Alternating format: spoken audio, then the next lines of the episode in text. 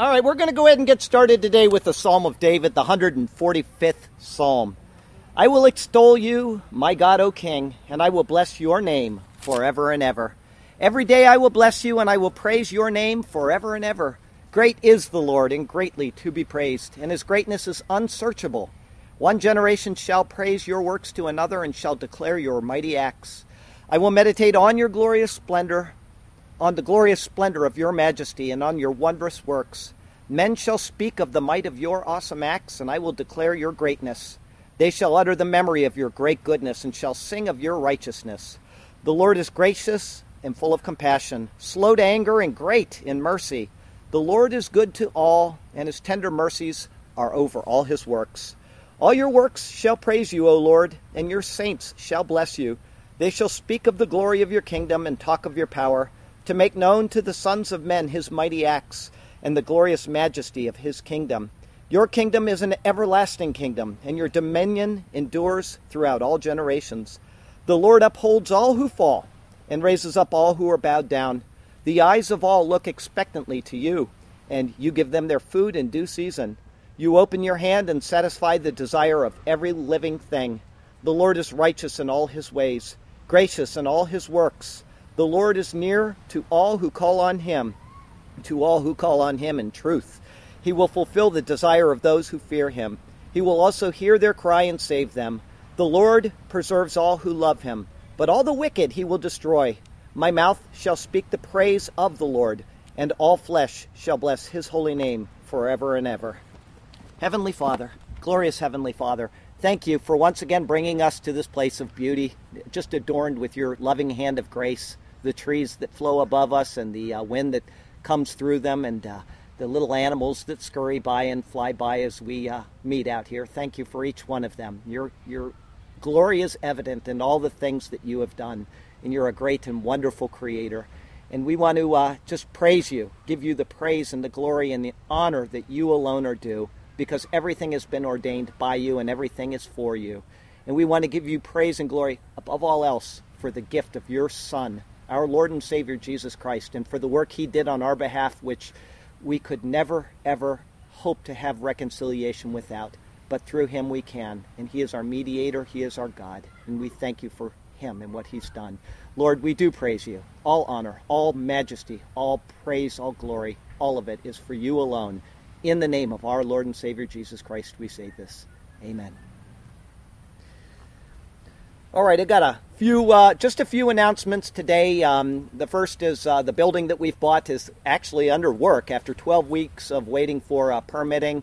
A week ago, we got the back slab out, and then nothing had been done after that. We got this week some slab cut out of the inside where plumbing has to go, and then the plumbers came in and did the rough work on that. And I expect a delay in the next week, though, because the meter has to be moved, and that's something that Sarasota County has to do. And so Sarasota County will come out and move the meter in their good timing, which means everything else will have to wait until that happens. But once that happens, then we can pour our slab, we can extend the building, and things should move rather quickly after that, because no more permitting is required. It's all done, and we just do one thing after another, have it inspected. After the inspection, move on to the next thing. So we're excited about that. That'll be, some of you may not know it, but it's over in the Gulf Gate area. Very small building, but it's where the Lord has us, and we're excited about it. So today is our 78th Genesis sermon.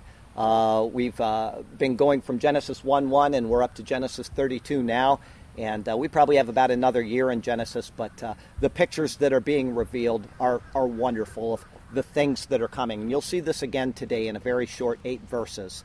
I am not going to do a New Testament reading today. I don't know how long I'm going to speak, and I don't want to get too long. We got a lot of people here, and it's hot out, and I will skip a New Testament reading. Normally we just do that, a few verses, and we just talk about them real quickly. There's nothing in depth.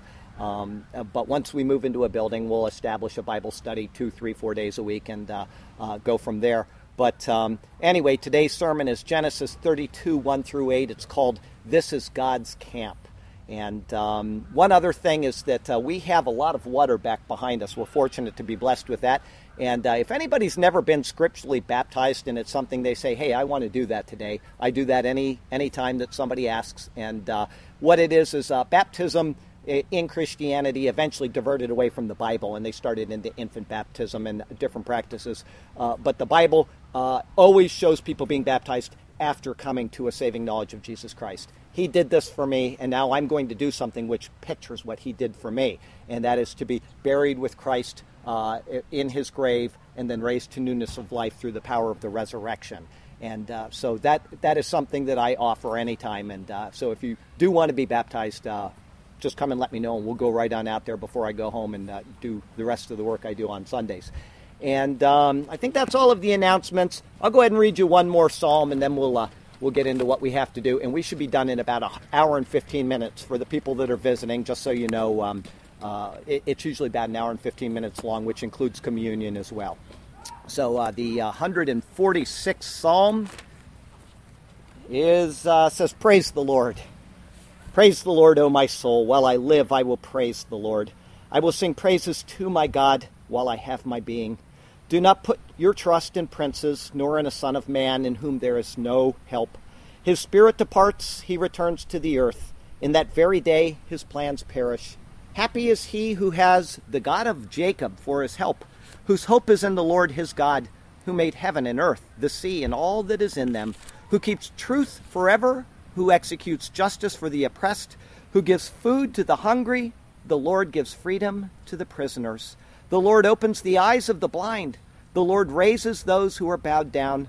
The Lord loves the righteous. The Lord watches over the strangers. He relieves the fathers and the widow. But the way of the wicked he turns upside down. The Lord shall reign forever. Your God, O Zion, to all generations. Praise the Lord." So what I do, there's quite a few people actually today that don't normally attend, and so we get into the sermon right away. But there's one thing I always do before we do the sermon, and it's one of my favorite things because it helps us take history and sometimes apply biblical precepts to it. I do this day in history. And so today is 16 June, and today on this day in 455 AD, Rome was sacked by the Vandal army. And that was the second of three sacks that Rome went through in its history. And these people went in and they destroyed buildings, they defaced things, they robbed, they pillaged. They did all kinds of things that are contrary to what is sound and reasonable, but they were an invading force. However, they took it to such an extreme that we now have a term based on what they did, and it's called vandalism. This is where the term vandalism comes from. And in history, and especially in the English language, which weighs so heavily from the Greek and also from Hebrew, but from Latin, we have all kinds of words that are developed out of things that occur. And one of the things, for example, is if you've ever heard the term ostracized.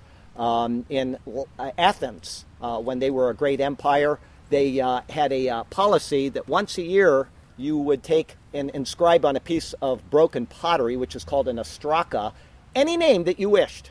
And you would throw it into a jar, and they would tally up all of the names, and whoever had the most votes was kicked out of Athens. And they were exiled, sent into banishment. And that was to keep the people, because it was a democracy, keep them, humble, not being, over prideful or whatever. And as a lesson, one of the greatest Greek people in their history, a guy named Themistocles, who actually saved Athens from a 2-million-man Medo-Persian army under, I think it was Xerxes, a couple years later was ostracized. He was the one that was chosen because he said, these people owe me now. And they didn't like that. They liked the fact that he had saved them entirely as a people, but out he went. So ostracized, vandalism, all of these things are seen in our words. But vandalism came from the sacking of Rome in 455. Then we come to, 1,400 years later, big gap in history, we come to 1858. And in a speech in Springfield, Illinois, U.S. Senate candidate Abraham Lincoln, he was very young at this time, said the slavery issue had to be resolved. He declared, oh, it's terrible. He actually quoted the Bible. He said, "A house divided against itself cannot stand."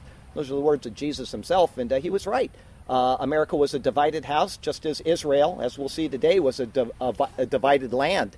And so a house divided cannot stand. He quoted that. And now it's to the point where we cannot have a Bible in a government office on your desk, even if you're a Christian. You can be excused from your service as a military employee or a government employee simply because you have a Bible. So, quoting the Bible is always something that is sketchy at best for people in today's society. And it's very sad because this is the foundation of our society. And the Trinity decision of the 1890s is still in effect today, which actually says this is a Christian nation.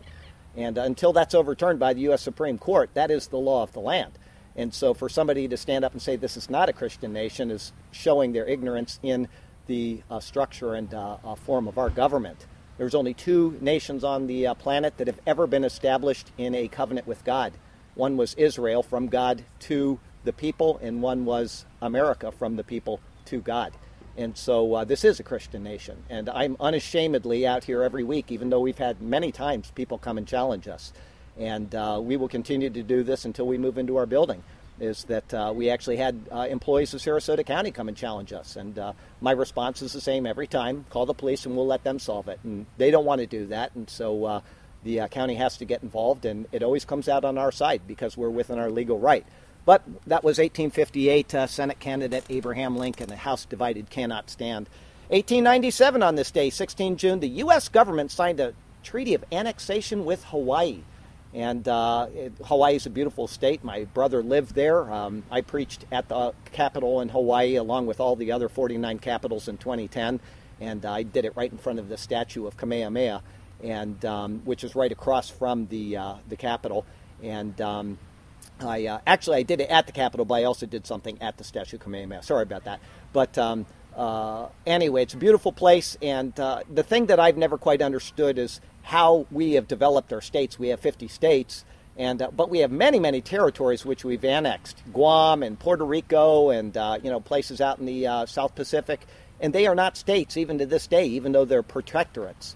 But for whatever reason, we did make Hawaii a state, and I'm glad about that. And if you've ever been there, you know what a beautiful place it is. And I hope someday to return. I got some friends that are visiting there right now.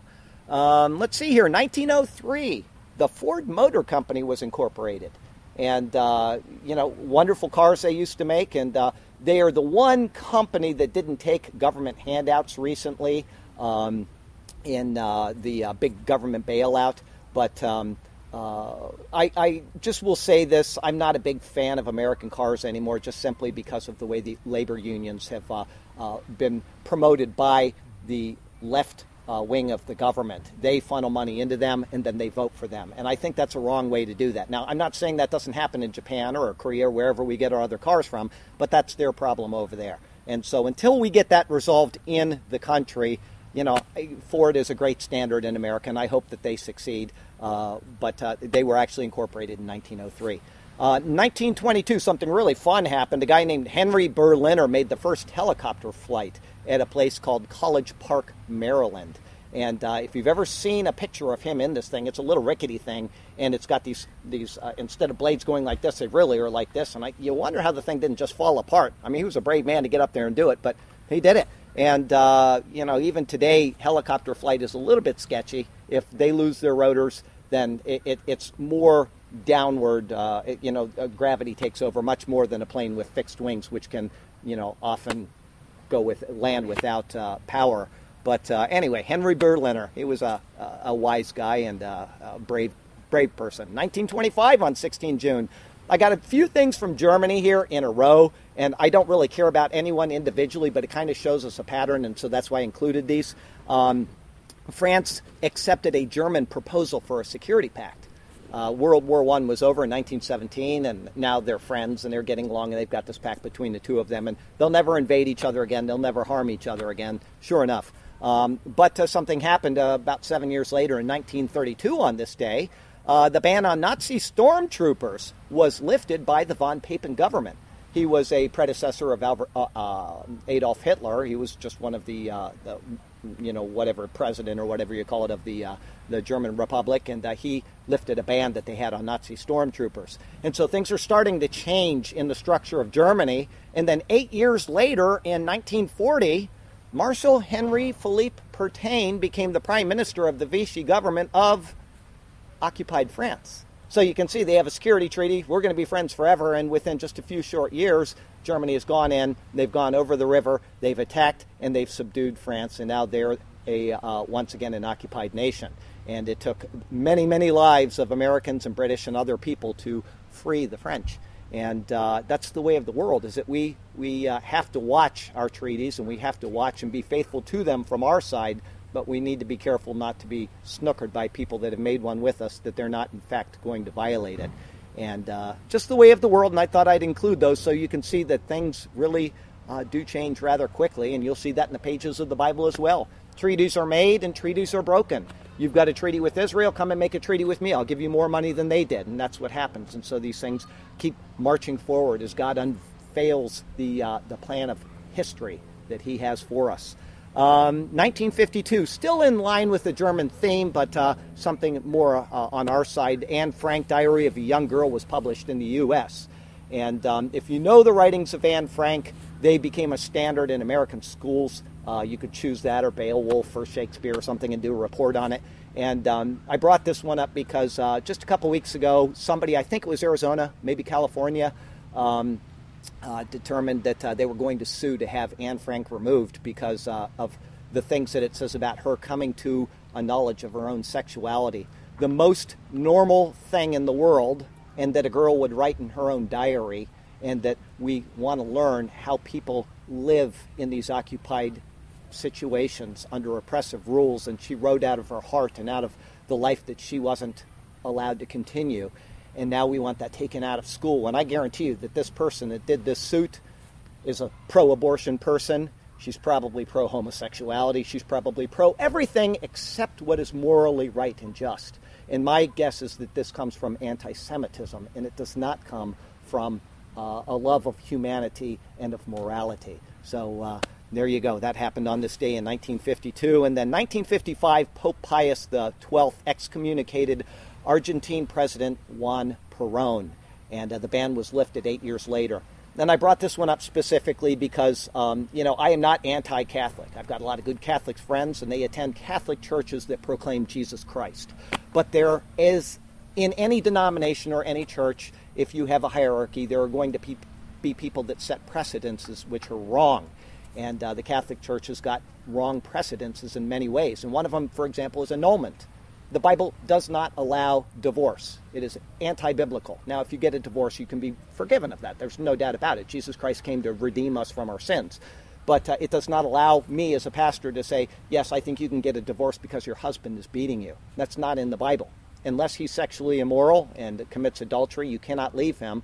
He can leave you if he is a non-believer. But other than that, those are the only two premises in the Bible. So you can get counseling. Nothing says I can't tell somebody they can't get separated, but divorce is not authorized. But the papacy comes up with things like annulment. This marriage with 15 children never happened. And what is that? That is the thing that Jesus rebuked the Pharisees and the scribes and the Sadducees the most over. Adding to the Word of God, introducing the doctrines of men above the Word of God. And that's something that we will all be held accountable to, not just in the Old Testament, not just under the law as Jesus spoke, but also in the book of Revelation, chapters 1, 2, and 3, to the letters to the churches. He asks us to toe the line and to be morally pure and to be morally upright in our dealings with others, and especially with him and with the word that he's given us, and to cherish it and to tremble at it and not to treat it flippantly. But anyway, that I brought that in for that reason. And on this same day in 1955, in the same country, the Argentine naval officers brought a coup against the president, Juan Perón. And he was defended by the Army. The Navy tried to have a coup. The Army defended him. The Army won. And that was the expense of about 300 and some people. And I always bring these things up. And if you've been here more than a couple Church on the Beaches, you know the reason why I bring them up is because not one of those 350 people got up in the morning and said, I'm going to die today. Not one of them. They all thought, you know, life's going to go on, and or I'm going to win this coup, or I'm going to, you know, whatever.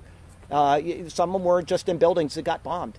And we do not know our last breath.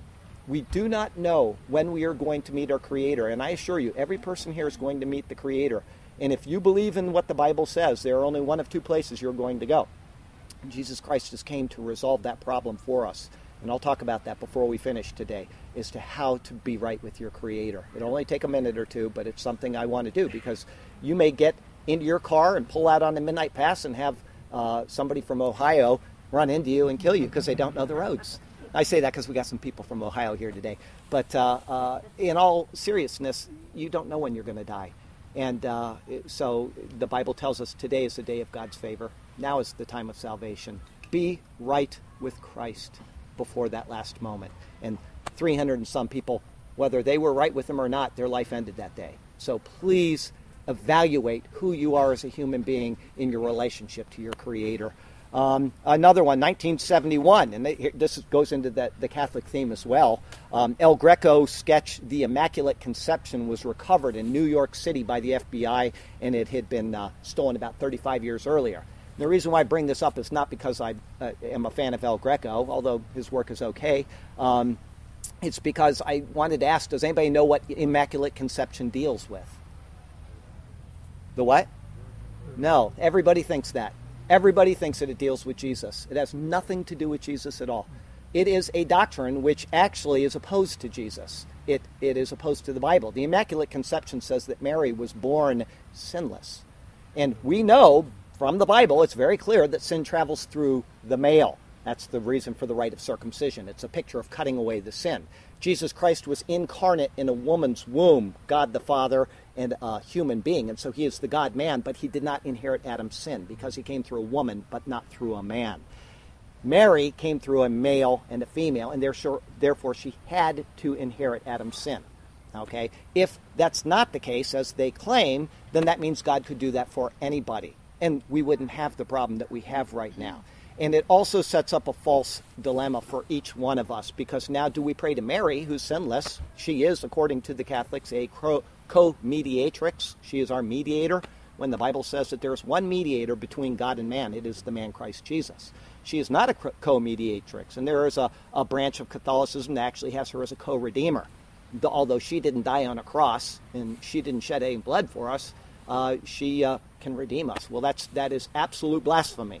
That's 100% blasphemy, as is the Immaculate Conception, if the Bible is the Word of God. Another thing that they hold on to with Mary is the perpetual virginity of her. Well, the Bible says that Mary had other sons and daughters. So I don't know how she could be a perpetual virgin, especially, it says with Joseph, he did not know her until after the child was born, implying that he knew her after Jesus was born. And therefore, this is why we need to have our doctrine straight in our head. Is the Bible the Word of God, or is it not? Then you all have to evaluate that yourself. I can't put that into you, but I would ask each person to search these principles out, because they are important. They're hugely important, and they make all the difference in the world as to whether you are pursuing God or whether you are pursuing something which is against God. The Bible says, fix your eyes on Jesus, Hebrews 12:2. Fix your thoughts on Jesus, Hebrews 3. Chapter verse 1, and this is it. Never says look at Mary, and as a matter of fact, her role is diminished in the Bible, other than to be the mother of the Son of God, and so she's blessed because of that. But after Acts chapter 1, when they all meet, it mentions her one more time. She's never mentioned again. So please hold fast to the doctrine of the Bible and search these things out. And if you have any questions about these things, my email is always open. That's all I do all day long, is email people answering Bible questions and why things are the way they are. And I try not to be belligerent about it. Some people like to be antagonistic, and so you finally get to the point where it's not worth it. But I do try to keep my email open for these type of things. 1978, Carter and Panama leader. Carter is my second least favorite president of our history. He and Panama leader Torrijos ratified the Panama Canal treaties. And he gave away what many Americans worked very hard for. It's something France was defeated at, and we moved in and we did it, something that they thought couldn't be done.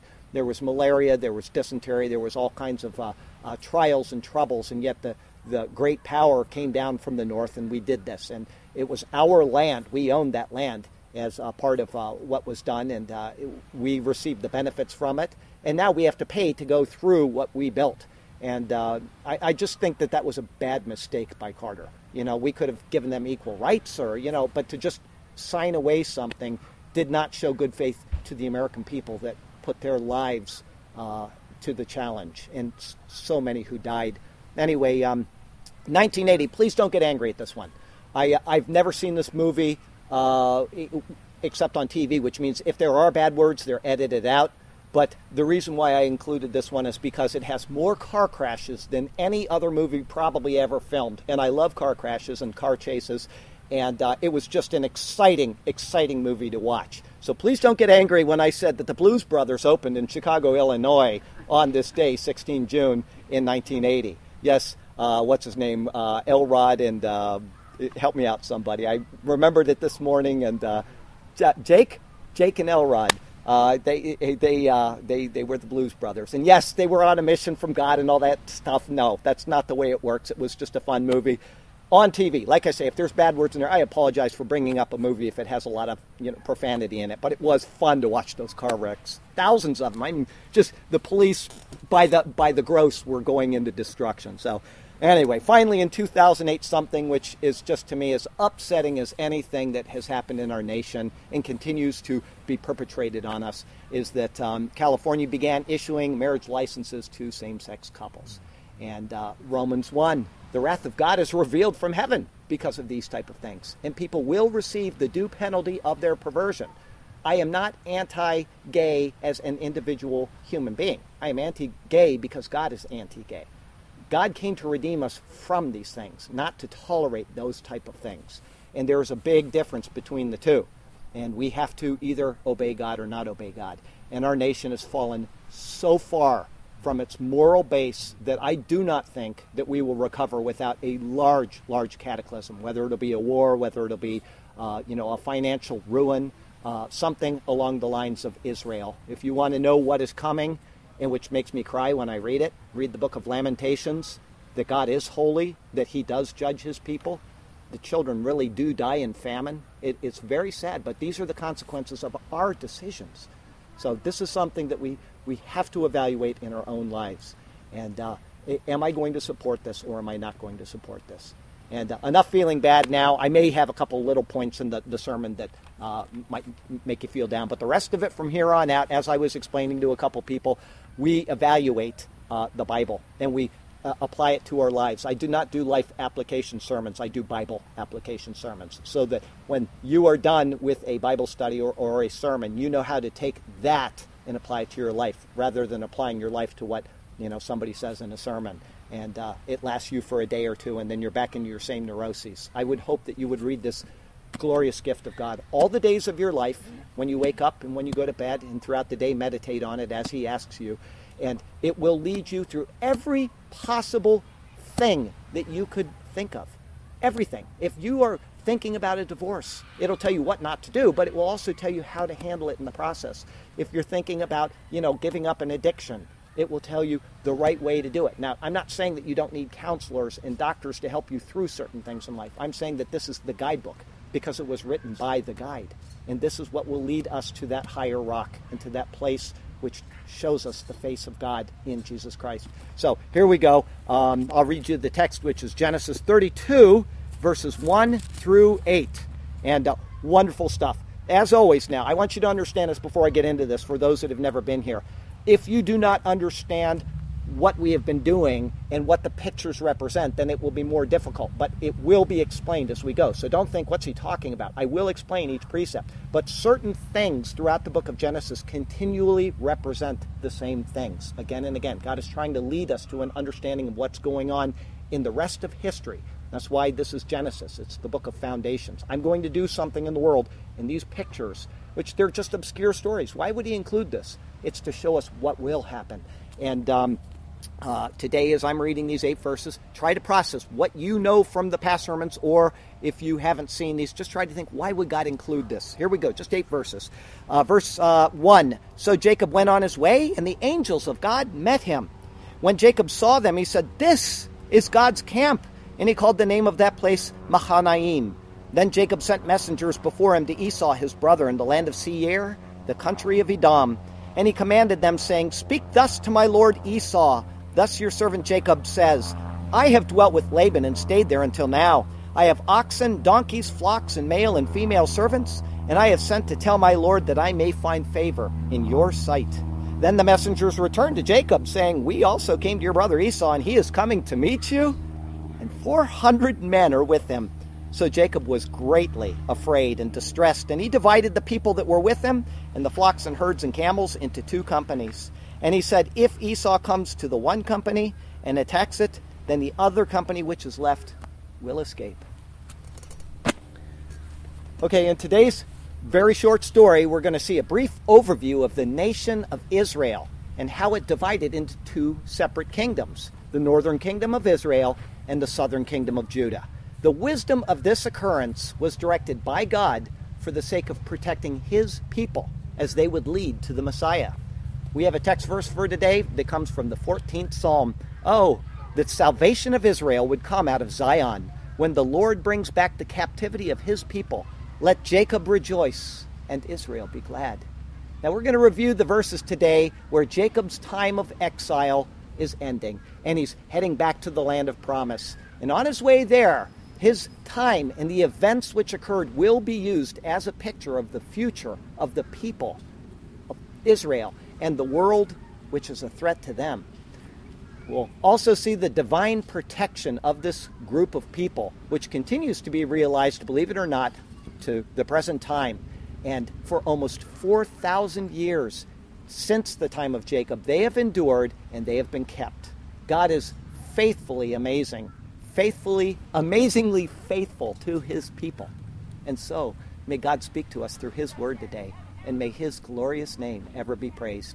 I have three individual thoughts for you today. The first is the two camps. This is verse 1. "So Jacob went on his way, and the angels of God met him. Laban departed from Jacob." That happened a week ago. They had a little altercation, and we saw what that pictured. And off Laban is going now, and he's heading back to Padan Aram. Now that he's gone, Jacob is continuing his journey towards the land of Canaan. He's not there yet. While on the way, it says the angels of God met him. The English word for angels comes from the Greek word agalos. It signifies a messenger.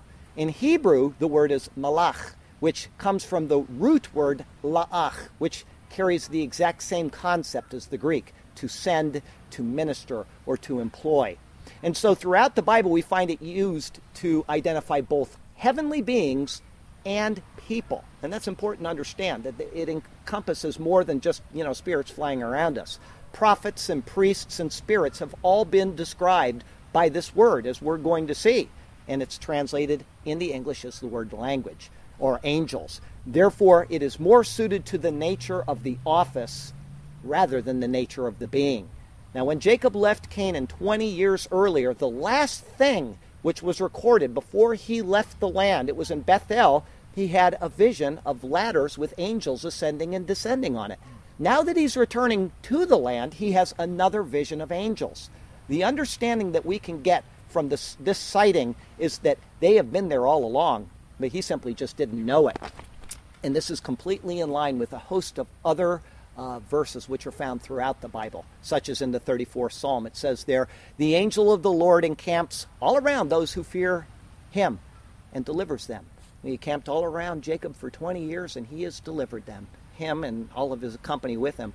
The angels have been with him, they've kept him, and we know it so because of the Lord's promised protection at the time of that vision, which was recorded back in Genesis 28, if you remember what he said there. "Behold, I am with you." This is the Lord speaking from the top of the ladder down to Jacob. "And I will keep you wherever you go, and I will bring you back to this land, for I will not leave you until I have done what I have spoken to you." True to his promise, he's been with Jacob, he's kept him, and is now returning him to the land of promise. In this we see the words of the 91st Psalm perfectly fulfilled. It says, "Therefore he shall give his angels charge over you to keep you in all your ways." Now that's speaking of Jesus ultimately as the Messiah, but Jacob is picturing Jesus in these sermons, and he's doing the same thing for Jacob. The Lord gave his angels charge over Jacob, and they've certainly kept him in all his ways. Matthew Henry says that when God designs his people for extraordinary trials, he prepares them by extraordinary comforts. And I'll give you a perfect life application of that right now. God has all of us set for trials. I am not Joel Olstein, and I'm not going to tell you that the week ahead is going to be one of blessing and prosperity and abundance. That may happen, and I pray it does for you.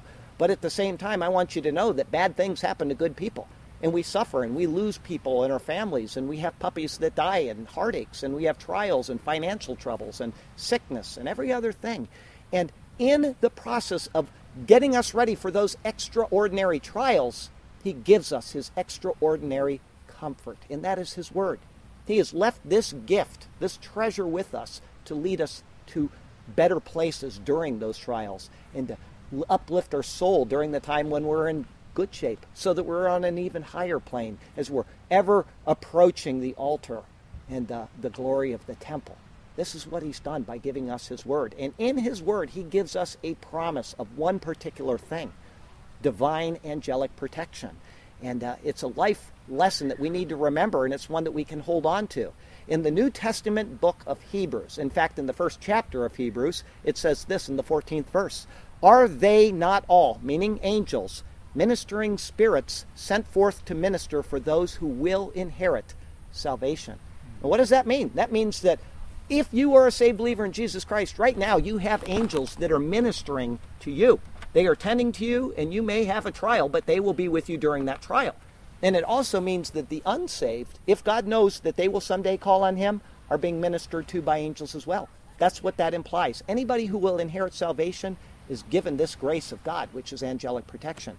If you've ever heard of some miraculous deliverance from an accident or a trial, like I know somebody that was in a van, they were coming back from a mission trip, and somebody cut them off a semi, and they ended up flipping around and around and around and around, and not one of them had a bruise on them. And she said, well, we were delivered by angels, and I do believe that. I believe that they could have been angelically protected. God was looking over them for whatever His reasons are. There's no reason to think that it didn't come about as the divine intervention of angels. God, as I said, He's going to call all of us home in His own good timing. But in the interim, His angels are carefully tending to those who will, in fact, inherit salvation. So stand firm on that. The Word says it. If this Word is true, then it is true as well. And so when you're going through that terrible trial, somebody lying there with cancer, or maybe you lying there with cancer in the hospital, there's an angel that is ministering to you. And the ultimate goal is that this is a fallen world, and we are going to a better place. And that is the comfort above all of these trials that we face, is the promise of what God has for us when He restores all things and when He brings us back to the way it should have been in the Garden of Eden. We come to our second verse. When Jacob saw them, he said, "This is God's camp." And he called the name of that place Mahanaim. Now, when you listen to Hebrew, you'll hear words that end in I am, Ephraim or Mahanaim. That is a plural marker. It's like our S on the end of a word. So he is saying he called the name of that place camps, or two camps. All right, that's just something for you to understand. Jacob sees these angels. He knows he's protected, and he declares Mahane Elohim Zeh. This is God's camp. But he said Mahane, which is singular. So what he's doing is he's saying, if he named the place Mahanaim, then he's talking about two camps, God's camp and His camp. What's rather amazing is that before he left 20 years earlier, when he woke up from his sleep in the vision of the ladder, he said, surely this is God's house. So these are bookends on his time away from Canaan, the house and the camp.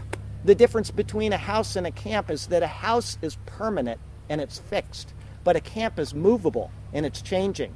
The house of God is heaven, His permanent dwelling, but the camp of God is where His presence is displayed and revealed among men. It is where His angels congregate to serve His purposes. Okay, I got something from the book of Joel, chapter 2. It shows us the display of God's presence from His camp. It says there, the Lord gives voice before His army, for His camp is very great. For strong is the one who executes His word. For the day of the Lord is great and very terrible. Who can endure it? Now on Jacob's return home, he sees the camp of God, and he says, this is God's camp. His pronouncements on the house of God and the camp of God are these bookends of his 20 years of exile. There is Bethel at the beginning, and there is Mahanaim at the end. Like so many other places and names which are they're derived from a spoken word, Jacob names this place based on what he just said. He said, Mahane Elohim Zeh, this is God's camp. And now he's saying our camps, plural, are Mahanaim. And so it becomes the name of the location. Now, Mahanaim is mentioned 13 times in the Bible, all of them in the Old Testament. And so for a very short period of 2 years, believe it or not, Mahanaim actually became the capital of Israel at the same time that David was ruling down in Hebron. We see this in 2 Samuel chapter 2. And you may not even know this, that there were actually two kingdoms at the time of David for a very short period. Here's what it says. But Abner, the son of Ner, the commander of Saul's army. Now remember, Saul was the first king of Israel. He died in battle. So the commander of the army took Ishbosheth, the son of Saul, and brought him over to Mahanaim. And he made him king over Gilead, over the Asherites, over Jezreel, over Ephraim, over Benjamin, and over all Israel. So now to help you remember the name of this place, and I want you to remember the name of this place because you're going to see it again in the Bible, and it's an important name to remember. I want you to understand where the name of Mahanaim is derived from. It comes from a verb, hana, Mahanaim, hana, okay? And that means to bend down or to settle. This word is used in Judges chapter 19, verse 9, to describe the ending of the day, the evening, okay? As a camp settles down, so does the setting of the sun. So you can see the comparison there. Now, to give you a mental picture of this, a derivative of the word hana is the word hanit, which means spear. So you say, Charlie, what does a spear have to do with settling? What does a spear do? You take it and you throw it. It goes up into the air, it arcs, and then it comes back down, like the shape of a tent or the setting of the sun.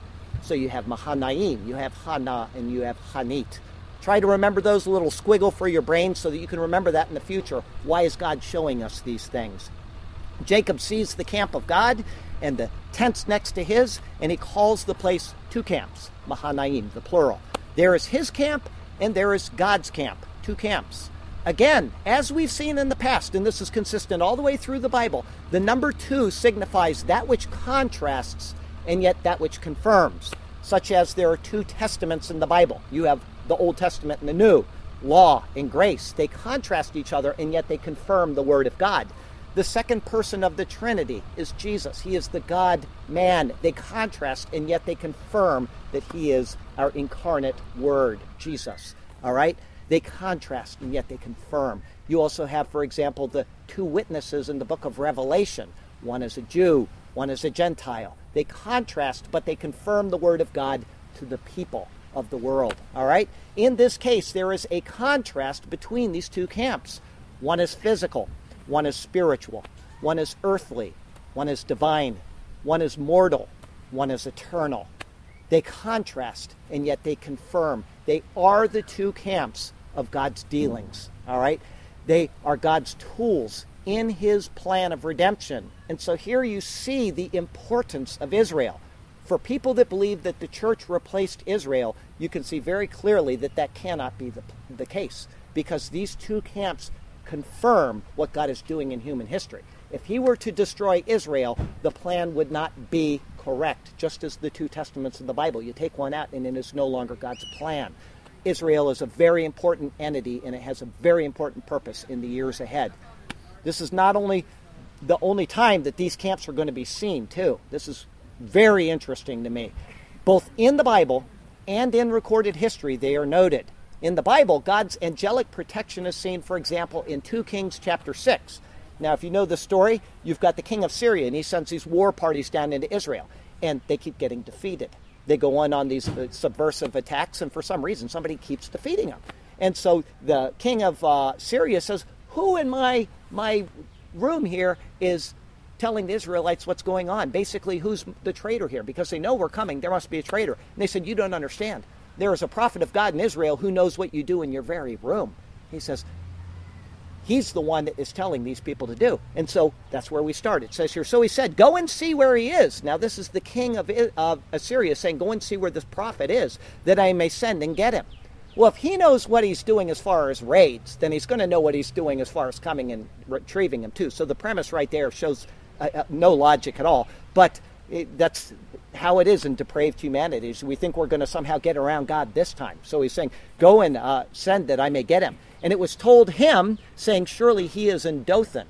Now, just so you know, there's a Dothan in Alabama, and the only reason why I bring that up is because it was the very last place that I stopped at before I finished my 50-state trip and then came back to Florida. And Dothan, Alabama has some really beautiful people in it. If you ever want to go to a place that is just wonderful, go to Dothan, Alabama. Anyway, we'll continue on. Verse 14, therefore he sent horses and chariots and a great army there, and they came by night and surrounded the city. And when the servant of the man of God arose early and went out, there was an army surrounding the city with horses and chariots. And his servant said to him, alas, my master, what shall we do? So he answered, do not fear, for those who are with us are more than those who are with them. Then Elisha prayed and said, Lord, I pray, open his eyes that he may see. Then the Lord opened the eyes of the young man, and he saw, and behold, the mountain was full of horses and chariots of fire all around Elisha. So when the Syrians came down to him, Elisha prayed to the Lord and said, strike this people, I pray, with blindness. And he struck them with blindness according to the word of Elisha. Now remember who Elisha just prayed to. He prayed to the Lord. I'm going to bring that up again in a few minutes. Extra-biblically, outside of the Bible, in AD 70, at the destruction of the temple, the Jewish people had rejected Jesus. They had nailed him to a cross, and they continued to reject him after he was resurrected. Okay? And so punishment came on them. This is... Flavius Josephus wrote this account for us. At this time, the angels of God departed from Jerusalem. Here's what it says. A few days after that feast, on the 1 and 20th day of the month Artemisius, which is the month Iyar, a certain prodigious and incredible phenomena appeared. I suppose that the account of it would seem to be a fable, were it not related by those who saw it, and were not the events that followed it of so considerable a nature as to deserve such signals. For before the sun's setting, chariots and troops of soldiers in their armor were seen running among the clouds and surroundings of the cities. Moreover, at that feast, which we call Pentecost, as the priests were going by night into the inner court of the temple, as their custom was to perform their sacred ministrations, they said that in the first place they felt a quaking and heard a great noise, and after that they heard a sound as of a great multitude saying, let us remove hence. The angels of God departed. Israel rejected their Lord, and for their disobedience, the curses of Deuteronomy 28 came on them for their second time in their history. And the camp of God and all of the angels of God departed hence. However, I got to tell you something. Numerous accounts, and way too numerous to be by, people just making this up. Numerous accounts of Israel's renewed protection have been given over the past 50 years. I'm going to read you one of them right now. This happened, it says, during the Yom Kippur War. If you know when that was, Yom Kippur is the high holy day of Israel. It's the most sacred day that they observe to this day, although they don't observe it properly because Jesus fulfilled it. But they are still clinging to the law, and they have their high holy day. And the Arabs came against them en masse. It was 1973, and it says there, during the Yom Kippur War, a lone Israeli soldier in the Sinai led a captured Israeli column back to Israeli lines. When the Egyptian officer who was asked why he surrendered an entire tank column to a single Israeli soldier, the Egyptian officer replied, one soldier? There were thousands of them. The officer said that the soldiers had simply melted away as they approached the Israeli lines. The Israeli soldier reported that he was alone when the Egyptian commander surrendered to him. He didn't see any of the army of angelic warriors. That account comes from Angels in the Battlefield. This account, though, reflects perfectly the words of the psalm, the 68th psalm. Listen to these words where he's speaking about Sinai, where that battle took place. The chariots of God are 20,000, even thousands of thousands. The Lord is among them, as in Sinai, the holy place.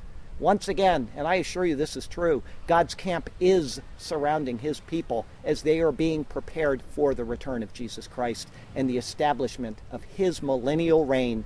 This is really great stuff here, and it echoes the words of today's verses. Now, before we go on, I want to give you just a little bit of instruction on angels. And I want to do this because people all around the world, and Christians especially, it seems, far too often misuse the intent and the purpose of angels. As noted in the book of Hebrews, angels are ministering spirits of God. They are not self-determining agents. In the Bible, they do what they are appointed to do, not what they want to do. Therefore, praying to angels or relying on them to help us make decisions is completely misguided. God gives us, as human beings, all manners of help. We don't need angels for this purpose. He gives us His Word to guide us. He gives us brains to think with if we are willing to use them. All right? He gives us food to keep us going throughout the day. He gives us the sun to shine on the day so we can go out and work. And He gives us angels to minister to us as He directs. Our devotion, our attention, and our prayers are to be directed to God alone and never, never towards angels. And to help us understand this is the premise which we will find in the very next sermon that I do next week, when Jacob makes his great prayer to God. He doesn't do it to the angels that he saw just a moment ago. Pay attention to how Jacob acts in those particular verses, and you will see this. What he does is right, and it's in line with the account in 2 Kings, which I just read you, where Elisha prayed to the Lord, and he didn't pray to the whole host of angels. All right? It is the Lord who directs the angels, not Elisha, not us, and not the angels themselves, okay? Our second thought today, the messenger's message. Verse 3, then Jacob sent messengers before him to Esau his brother in the land of Seir, in the country of Edom. We have four names in this one particular verse, and they're all very important. The word used here, though, for Jacob's messengers is the word malachim. Remember I told you, I am is plural, and we had the word malach, which means angel, so they are angels. He's sending his servants, and that's why I say that people are used in this capacity as well. They're malachim. His servants are being sent at his direction, just as God's angels are sent by God's direction. He had sent these guys earlier to go and tell his brother that he was coming. All right? So here in this verse, we return to a concept that we saw many, many sermons ago where Esau pictured fallen man. I want to read you the verse again and remember those sermons, and if you didn't hear them, I will explain them. Then Jacob, picturing Jesus, sent messengers before him to Esau, his brother, in the land of Seir, the country of Edom. Okay? Esau's name is linked to the word Asa, which in Genesis chapter 1, that is the word used when he made man. There's a word for create, which is bara. That's the creation. But he uses the word Asa when he made man. It's very similar to the word Esau. It is the word that is used to describe making him from the dust. Edom, his other name, is linked to the word Adam. Okay, so you have Esau and Asa, Edom and Adam. And they're spelled the same way. They're very similar in pronunciation. And God is tying this together so that we understand this picture. Adam was made from the red soil of the earth. And that's where the name Edom comes from, red. Okay, so the connection is made there. And then God includes another name in this verse, which is the name of the land, Seir, which means hairy. Well, why would a land be named hairy? Because it was named after Esau when he moved there. Now, if you missed the sermons on Esau, it would be good to go back and watch those sermons so you can understand what's going on. But let me wait for just a second while he goes overhead. Happens all the time. Sometimes we have 5 helicopters in a row go over us. So. Anyway, Esau was born hairy, if you remember that. He was like a garment, it says. It was as if he was born a fully developed man. And that's the picture that we're to get with Esau, because man was made fully developed out of the dust of the earth. And that's why he was called Esau, is because he was made from the womb like a man. That's what's going on. He pictures Adam made as a whole man. He was born with a disease, we'll call it, or an affliction called hypertrichosis. Hypertrichosis means you have hair grow all over your body, like the famous werewolf woman at the fair or whatever. All right? Well, who is it that fashions man in the womb? According to the Bible, you fashioned me in the womb. God did. So God gave him this affliction so that he could make a picture of this man of what he's going to do in history. Esau is hairy. He comes from the land of hairy, the land Seir. And if you remember from those sermons, hair in the Bible denotes an awareness of things, an awareness of what's going on around you. The word signifies this. It is tied directly to Esau's hairy body. And this means that he is a cognizant, sentient being, just as Adam was the moment that he was created. This is all explained in detail in those sermons, and we should try our best to remember these things as we move along, because God is including all of these names and places to show us pictures of what is happening and what is going to happen in world history. These messengers, the malachim, that Jacob is sending out, are the prophets of Israel. That's what they're picturing. Those who send out the word to the people of the world, which is pictured by Esau. So he's sending messengers to Esau, just as God is sending prophets to the people of the world. If you see this picture, which is going on, and I hope you're seeing these comparisons, because this is what God is trying to illuminate us to. Verse 4, and he commanded them, saying, "Speak thus to my lord Esau. Thus your servant Jacob says, I have dwelt with Laban and stayed there until now." The messengers of Jacob are commanded to speak to Esau using the term Adoni, which means my lord. If you know your Hebrew, Adonai is my Lord speaking of God. Adoni is my Lord speaking of a human being. Despite having both the birthright and the blessing, he is deferring the honor to Esau, his older brother. He's actually calling himself as well, your servant. It's the same term that Isaac used to explain to Esau that he had been made Jacob's servant, way back in Genesis 27. Here's what it said. Then Isaac answered and said to Esau, "Indeed, I have made him your master, and all his brethren I have given to him as servants." Jacob here, and don't miss this point, he's subordinating himself in order to gain Esau's favor. And hopefully he'll temper any anger that he has as well. And he will try to restore a right relationship between the two of them. You see anything that's going on here? The picture of somebody else maybe? Jacob probably already has an idea about how Esau feels, because he knows where Esau is living. But Esau isn't living where he was living when he left 20 years earlier. In other words, he's probably been in communication with his brother throughout the years. But any letters or any messages may not tell the truth of Jacob's real status in Esau's eyes. And so he's being very prudent in his dealings with his estranged brother.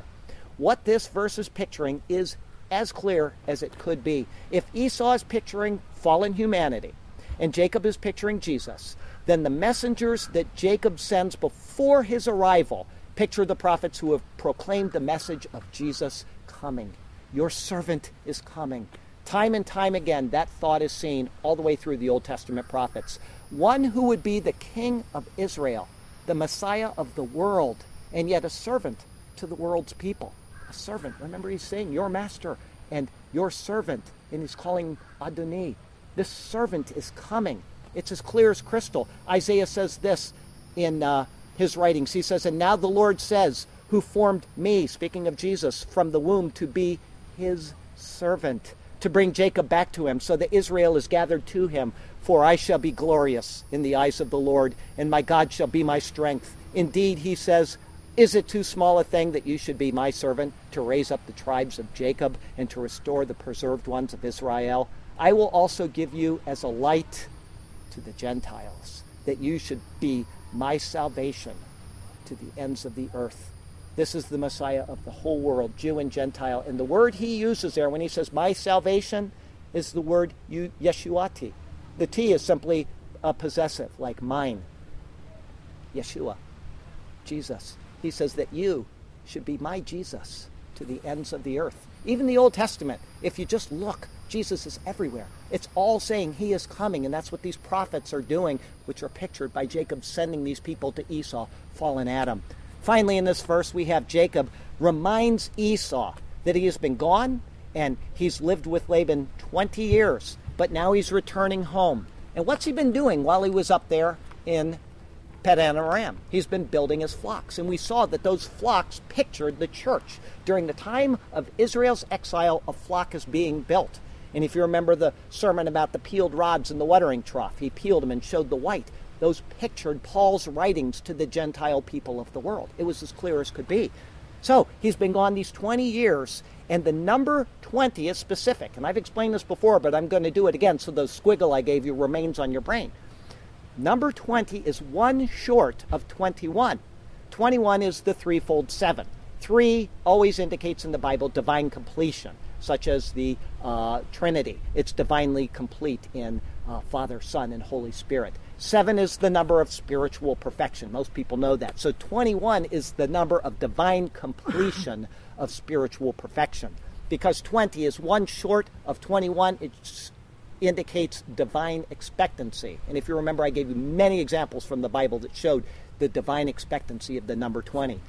Some sermons ago, this number 20 was shown that it indicates or represents the full time of Israel's waiting to go from their establishment as a people all the way through to the time of the kingdom age, which is future to us now. It is the time of divine spiritual perfection. Jacob has established a people, and he has a family who will become the tribes of Israel, and he has his flock, which is the church. And he's heading back to the land of Canaan to continue his journey of expectancy there. And so he continues. Verse 5, I have oxen, donkeys, flocks, and male and female servants, and I have sent to tell my Lord that I may find favor in your sight. This verse shows that he obtained great wealth while he was away. He's not going to be any burden on his brother Esau, but it's also here to keep Esau from feeling any threat. All right? Esau would know of the large camp that's heading out, that's coming back from Padan Aram, and Esau may actually think that it's Jacob that's coming to wipe him out. So to make sure that this doesn't happen, he again calls him Lord. He says, Adonai. He's showing that despite all of the wealth that he has, he is subjecting himself to his brother Esau. He will be no threat to him. Instead, he's looking to find favor in his sight. And we can see the same thought reflected in the book of Ecclesiastes chapter 10. It says there, if the spirit of the ruler rises against you, do not leave your post, for conciliation pacifies great offenses. Matthew Henry notes it this way. He says, it is no disparagement to those that have the better cause to become petitioners for reconciliation and to sue for peace as well as right. Little life application for you. Guess what? That's what Jesus did. He had the far better cause from fallen man, and yet he is the one that humbled himself, left heaven's throne, and came down and became a servant to the people of the world. He had the better cause, and yet he is the one that sued for reconciliation. And he gives us that example as well. He asks us to humble ourselves and be the ones to sue for reconciliation. And I am not talking about people that are morally perverse and are antagonistic in their nature. We are to call sin, sin, and we are to call sin out. I'm talking about the people of the world that are, just as the term is used, sheeple, dumb sheep people. And they're out there by the billions, and we have to be the one that sues for reconciliation with them. I do mission work every Saturday morning of my life down in the projects. And yesterday, one of the girls that comes with us from time to time gave us a hug and a kiss at lunchtime, and she is leaving. The rest of her life, she is going overseas to a Muslim nation to sue for peace with them in the name of Jesus. And she wept, and we all were very sad to see her go, and we're also proud of her. And we don't know what's going to happen to her in her life, but I can assure you that she will have ministering angels tending to her. And the Lord will guide her, and he will do great things for her, even if it means dying over there. She will be honored by the Lord for her faithful service. And this is what God asks us to do. And this is what Jacob is doing. He is the one with the better cause. He has the birthright and the blessing, and yet he is suing for reconciliation. And I'll miss Jody. I'll miss her a lot, but I am hugely happy that she's doing this. She's been a missionary before, and the fire was so strong in her when she came back, she couldn't sit still. She's out there every week with us that she could be, and she's training to go out in the field again, and this time I don't think she'll be back. She's going to spend the rest of her life doing this because that's the heart this woman has. I wish more men were like her. 90% of all the missionaries that go out nowadays are women, and we men fail at that. And it causes a dilemma because women are not to be preachers. They establish a church, and then there's nobody there to run the church once they do that. Men need to step up and take care of these things, and we way too often fail. Our third thought today, Esau's response, verse 6. Then the messengers returned to Jacob, saying, we came to your brother Esau, and he is also coming to meet you, and 400 men are with him. It's been 20 years since Jacob left, and in that time, Esau has become a prominent chieftain. There's no doubt about it. All of the people that he's with look to him. He married two wives of the Hittites, and then, if you remember, he married a daughter of Ishmael as well. And he had consolidated his power among them, and this is evident by the large force that he's bringing along. Now, it's debated, and scholars love to debate these things. It's debated, why is he bringing all of these people along with him? Some scholars say that he is coming up there to avenge himself on his brother and to wipe him out. Others feel that he is going to defend himself from Jacob if necessary. And finally, other people are sure that he's simply going up there to honor his brother. Okay, I've thought it through, and I'll give you the correct answer. That's a joke. I want you all always to think through what I say, because I could be wrong as well. But what I think it is that because he is bringing along 400 people, it's probable that he wanted to give a negative impression, but ultimately he wanted to honor him. Otherwise, he would have either told him he was coming on friendly terms and not put him through the distress, or he would have simply carried through with his unfriendly terms. And so I believe that's what's going on here. No matter, though, what Esau is thinking, Jacob is going to take it in a negative context, as we're going to see in the next verse. And regardless of this, regardless of whatever he's thinking, the number 400 is given, and it is specific. It's very precise. God could have simply said, as he does many times in the Bible, that somebody is coming with a large army. Okay, he doesn't do that this time. He gives a very specific number. 400 is given. Okay, therefore, he wants us to explore why this number is used. The number 400 is the product of two lesser numbers. Okay, 8 and 50. 8 is the Hebrew word, and this is my favorite word in all of the Hebrew language, and you're going to laugh when I say why, but it's the number, it's pronounced shmoneh. And every time, since the first time I learned the number 8 years ago, the song came to my mind, that shmoneh, shmoneh, shmoneh, shmoneh. I can't get that out of my head. So I love the word 8. We don't have any sound like it in English. We don't say shmoneh anything, but shmoneh, okay? It comes from the root word, which is shamein, okay? And you will see this when we get to the account of King David someday, when he's lined up after his brothers. He's the 8th brother. Okay, and then they pour oil on his head. These two ideas are joined together in that particular passage. And so you're going to see this again in the Bible. But shamein means to make fat or to cover with fat. Now that sounds gross to us, but the Hebrew mind, it gives the impression of superabundance. Okay, now when shamein is used as a participle, it means one who abounds in strength. And when it is used as a noun, it means superabundant fertility or oil. Okay, so that number as a numeral means the superabundant number, okay? 50, if you know your Bible in the Old Testament at all, they have what's called the year of Jubilee, every 50th year. It is the number of Jubilee or of deliverance. It points to deliverance and rest following the result of a perfect consummation of time. And so what you have in 400 is the product of 8 and 50. It is a divinely perfect period resulting in rest. It is the time frame that was used specifically, 400 years, by God to indicate the time of bondage of the people from Abraham until the time of the Exodus. If you remember that from Genesis chapter 15, the 13th verse, I think. It's also repeated in Acts chapter 7.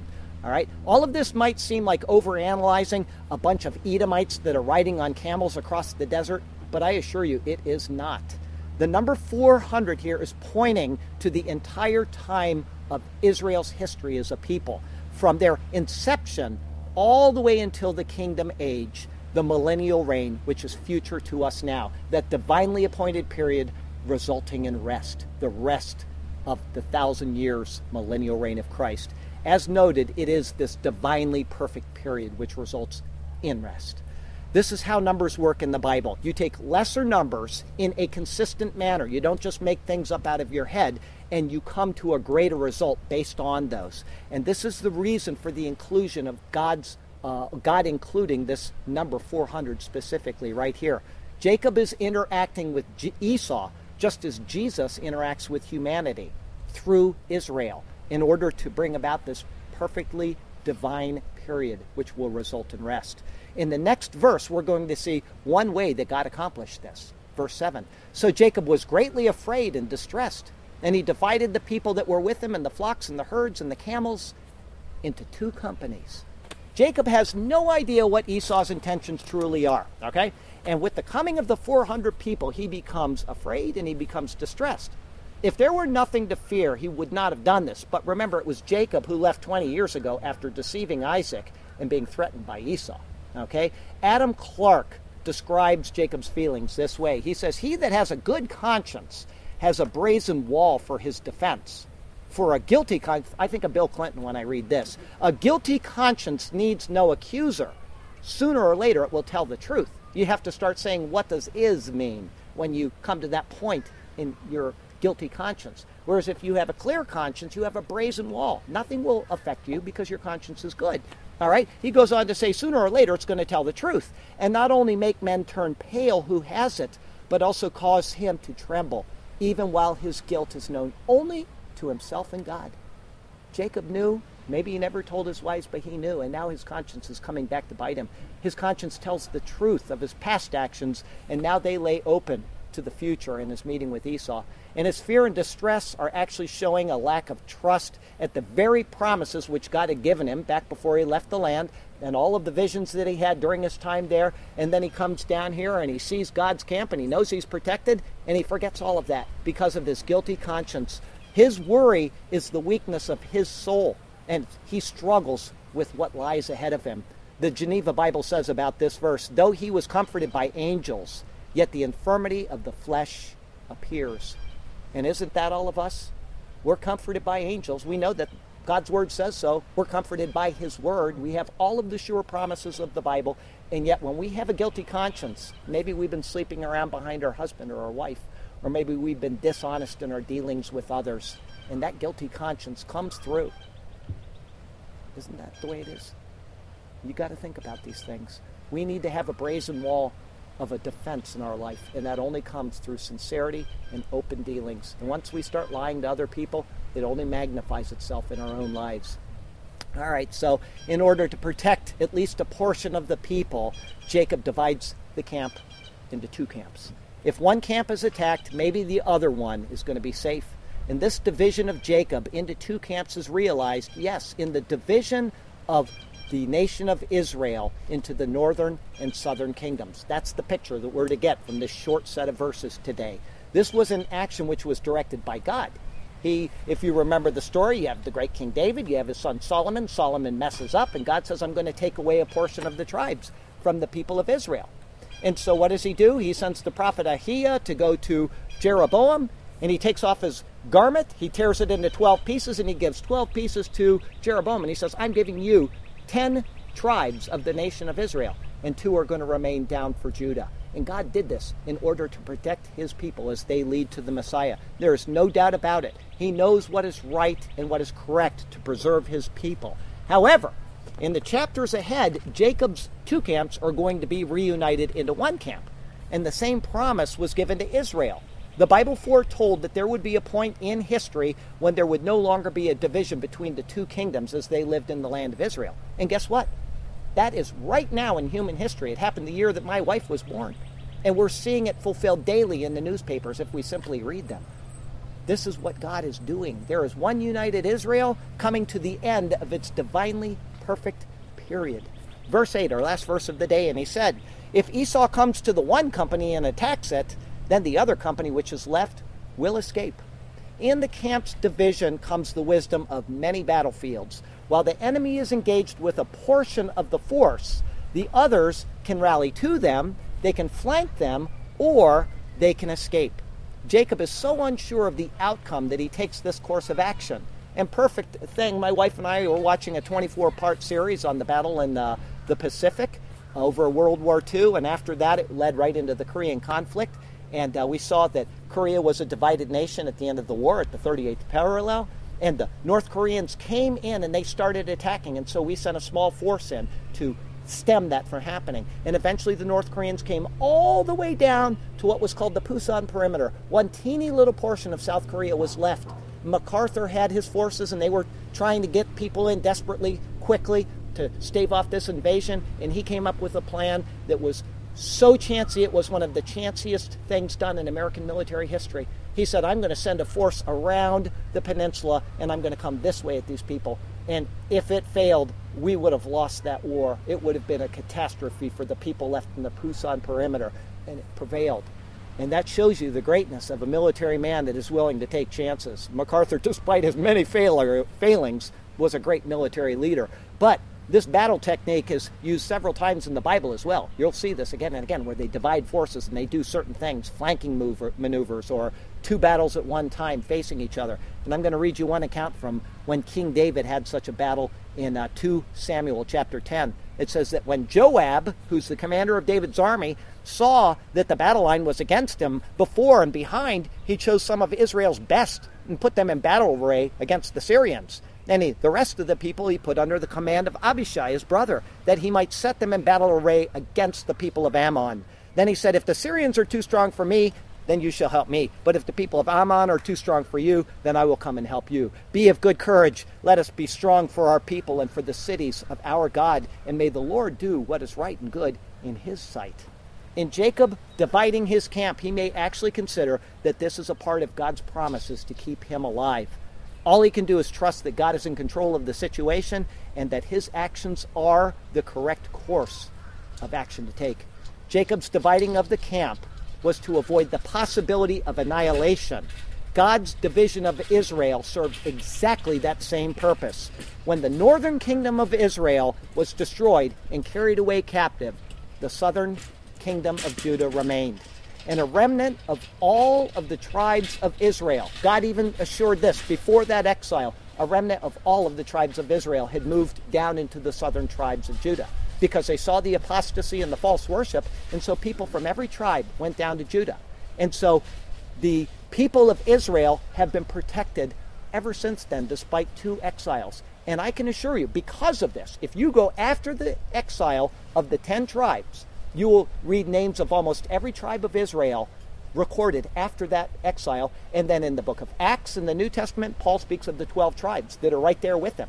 And also Peter and James are writing to the 12 tribes. Therefore, there are no lost tribes of Israel. And I say that because that's one of the most important things for you to remember, to stay out of a cult. Because people all around the world say, we are the lost 10 tribes of Israel. British Israelium does it. Israelianism. You get the Mormons who say that we're the people, the Hebrew people that migrated over and blah, blah, blah. And you get these people of the Church of God, one sect of it up in the the northern areas, and they say we are the lost tribes of Israel. And these people are in cults, and they're brainwashed into believing something that is not true. God preserved his people Israel, and he did it for a specific reason. Both testaments of the Bible confirm this. He has faithfully watched over them. And in the past 8 verses, we've seen the wisdom of God reflected in Jacob's decision to divide his camp. One action picturing something else that's coming in human history as God unfolds his word before us. Now that Jacob has made his decision, he's going to take the wisest course of action of all, and it is where we are going to turn next week for our 4 verses of instruction which can guide you all the days of your life, your very troubled lives. Called Jacob's Prayer. Now, before we get to our closing verse, please give me just a couple minutes to explain the cross of Jesus Christ and its importance to you. All of these stories, all of these pictures in God's Word are leading to one ultimate goal, and that is the revealing of Jesus Christ and his work on your behalf. So let me explain this to you. The Bible says that we are fallen people. That's pictured by what we saw today, Esau, Edom, Seir. We're fallen people that have a conscience about our fall. It was inherited through our father Adam. We've inherited sin. And Jesus said even before we were born, the Bible says that before we were born, we were conceived in sin. He says that we don't need to do anything to be condemned. We're condemned already, John 3:18. But God devised a plan to reconcile us to himself. And as I explained earlier, Jesus Christ came into the womb of a woman. He did not inherit Adam's sin. And then he lived the life perfectly, fulfilling the law on our behalf that we could not fulfill. There's no way we can meet the demands of the law, but he did. And then he stretched his arms out on a cross. He shed his blood and says, I will be your substitute. Instead of God pouring out his wrath upon you, he's doing it on me. If you will simply receive what I am doing for you, I will give you my righteousness and I will take your sin. And then you talk about the Teflon president, people call it Bill Clinton, they call it Ronald Reagan. You talk about Teflon. Jesus Christ went to the grave for our sins, but because he did not sin, the sin could not stick to him. And he resurrected from the grave. He triumphed over the power of the devil. And now he offers that to us simply by saying, I want what Jesus did. Today is the day of salvation. Now is the time of God's favor. Do not leave here today without asking Jesus Christ to forgive you of your sins and to be reconciled to God the Father. That's what he wants, and that's what every one of these stories is leading to. Slowly but surely, God is saying he is coming, and he did come, and he's here. And if you call on him, he'll seal you with the Holy Spirit, and his ministering angels will be there for you all the days of your life. Our closing verse comes from Ezekiel chapter 37. As for you, son of man, take a stick for yourself and write on it for Judah and the children of Israel, his companions. Then take another stick and write on it for Joseph, the stick of Ephraim, for all the house of Israel and his companions. Then join them one to another for yourself into one stick, and they will become one in your hand. Great things God did for Israel in 1948, 1967, 1973, even to this day, he's watching over them. Great things he's done. I'll tell you this. Next week is Genesis 32, verses 9 through 12, Jacob's prayer. And before I give you our poem and we take communion, I want you to know that the Lord has you exactly where he wants you. And he has a good plan and a purpose for you. So call on him and let him do marvelous things for you and through you. Real short poem today, and then we'll take communion. This is called Two Camps. So Jacob went on his way, and the angels of God met him as he went along. When Jacob saw them, he did say, "This is God's camp. Look at the angelic throng." And he called the name of that place Mahanaim, because there were two camps, as it would seem. Then Jacob sent messengers before him to Esau, his brother in Seir, the country of Edom, a land somewhat grim. His older brother had left Canaan and moved to there. And he commanded them, saying, "Speak thus to my lord Esau, these words I allow.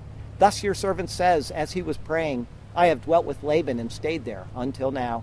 I have oxen, donkeys, and flocks too, and male and female servants as well. And I have sent them to tell my lord, yes to you, that I may find favor in your sight, and my worries dispel." The messengers returned to Jacob, saying, "We came to your brother Esau, all right, and he is coming to meet you where you are staying, and 400 men are with him, so sit tight."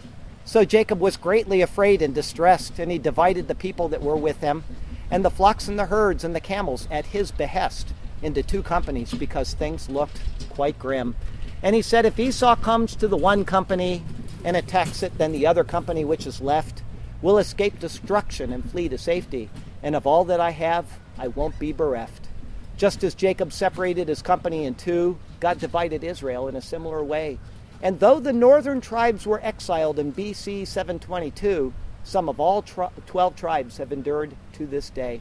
They are a people set apart by him for his glory, both to usher in the Messiah and to receive him again someday. This is the marvel of Israel, as told in God's story. And so for this group of people, let us remember to pray. But we in the church are God's people too, united to him in a glorious way. We are sealed with his spirit and born anew, promised eternal life, because Jesus, our debt, did pay. What a glorious God you are to look upon us so. What a wonderful plan you have revealed to us. In your awesome presence we shall walk forever, we know, all because of the giving of your Son, our Lord, Jesus. Hallelujah and amen. Heavenly Father, thank you for these beautiful pictures which continuously come up again and again, that you love us enough to do what you did in the person of Jesus. Fallen man separated from you, and man can be restored to you through him. And we do pray for the people of Israel. I pray that their eyes will be open to the truth of who you are. I pray that it will be soon, that they will call on you as Lord and be reconciled to you in that glorious way that your word pictures. And until that day, I pray that you continue to protect them and protect each person here as well. Take care of them in the week ahead. Keep them from any disaster or harm. Just bless them in their hearts and bless them in their souls. Bless them at their table. And everybody that comes in and out of their doors, may they be blessed as well. I thank you, Lord, for all the goodness that you've displayed in your Son, Jesus, to us. And so it's in his name we pray. Amen.